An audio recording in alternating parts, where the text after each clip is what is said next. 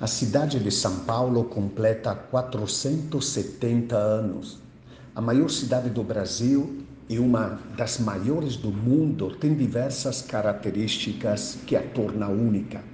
Uma de suas características mais marcantes é a sua pluralidade de povos que a tornou o que é. Atualmente, são muitas as populações que deixaram sua marca na arquitetura, na culinária, esporte, muitos outros aspectos da cidade.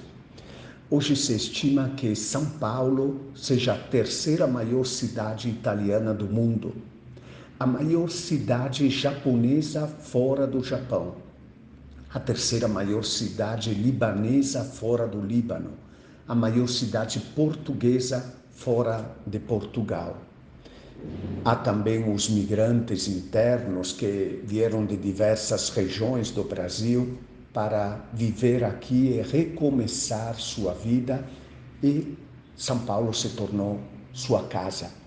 Eles enriquecem a cidade com suas influências, com suas rotinas, com suas feiras culturais e apresentações.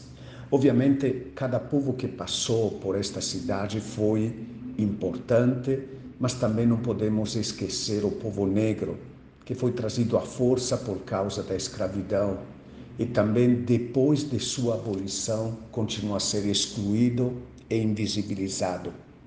Em março de 2022, o município de São Paulo contava com praticamente 400 mil imigrantes, dos quais 103 mil bolivianos, 28 mil chineses, 24 mil haitianos e 18 mil peruanos.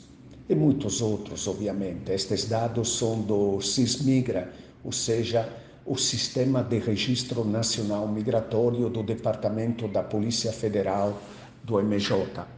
A partir deste quadro, podemos dizer que a cidade de São Paulo acolhe um quarto da população migrante do país, do Brasil.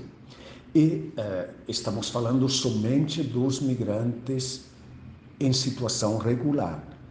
Obviamente, tem muitos mais que moram em São Paulo e que eh, estão em situação irregular, mas que contribuem para que São Paulo seja o que é atualmente. Esses migrantes contribuíram e contribuem para que a cidade seja cosmopolita e a cidade, graças à migração, se parece com um ser vivo que vai se enriquecendo, se transformando com os novos migrantes que continuam a chegar nesta cidade.